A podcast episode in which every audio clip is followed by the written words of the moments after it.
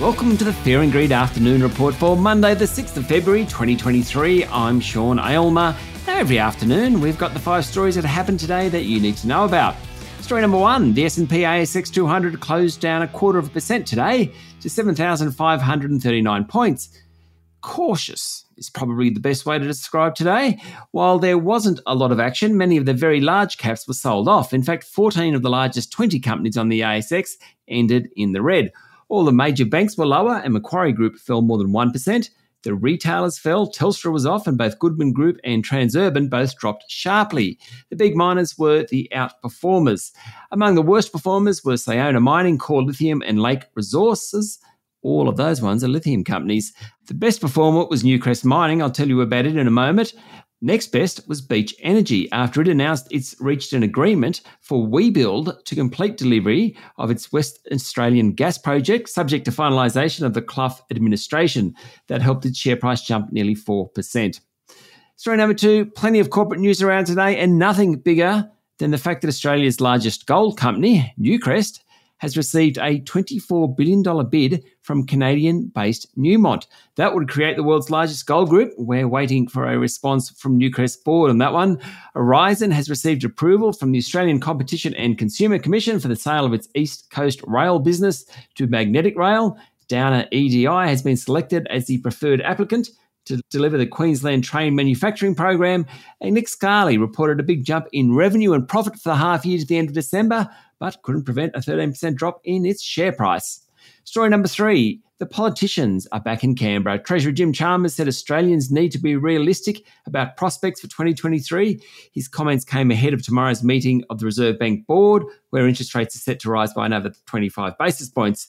Also, Defence Minister Richard Marles said an announcement about the details of Australia's acquisition of nuclear propelled submarines is imminent. Trade Minister Don Farrell this afternoon spoke to his Chinese counterpart, and while there's no breakthrough in the lifting of sanctions on $20 billion worth of Australian exports, both sides have agreed to continue the dialogue. Also, the Northern Territory government confirmed alcohol bans will be reinstated in Central Australia in a move to restrict sales across the top end.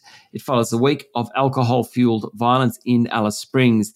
Prime Minister Anthony Albanese noted today that the solution wasn't just about alcohol, and the federal and territory governments will spend $250 million on a safer future plan for the territory. And finally, Victorian Green Senator Lydia Thorpe has quit the Greens and moved to the crossbenches over a split on the Indigenous Voice to Parliament referendum. Story number four lithium explorer AVZ Minerals today said the Democratic Republic of Congo's mining minister has ordered the revocation of a decree that granted AVZ's operating partner a mining license for the joint venture's lithium project. It's very bad news for AVZ, which has been in its trading suspension since May last year. Now, AVZ had boasted about its ownership of the world's richest lithium deposit, but the statement from the Congolese government identifies persistent conflicts between the joint venture shareholders, which it says are likely to paralyze the lithium operations at a time of urgency. And finally, story number five a powerful earthquake struck southern Turkey before dawn today, killing at least 100 people and trapping an unknown number of others in pancaked apartment buildings. Rescue workers are racing to save survivors, the government said. The quake, with a preliminary magnitude of 7.4, struck at a depth of five kilometres with an epicenter near the south of the country, not far from the Syrian border. The quake caused damage and left casualties in at least 10 provinces in Turkey. So far, that country has reported 38 deaths and Syrian state media said 62 people have died. And Syrian state media said 62 of its residents have died. That's it for the afternoon report for Monday, the 6th of February, 2023. Don't forget to hit follow on the podcast and find Fear and Greed on LinkedIn, Instagram, Twitter, and Facebook. Join Michael Thompson and I tomorrow morning for the Fast Five by Fear and Greed, the top five business stories you need to know in just five minutes. I'm Sean Aylmer. Enjoy your evening.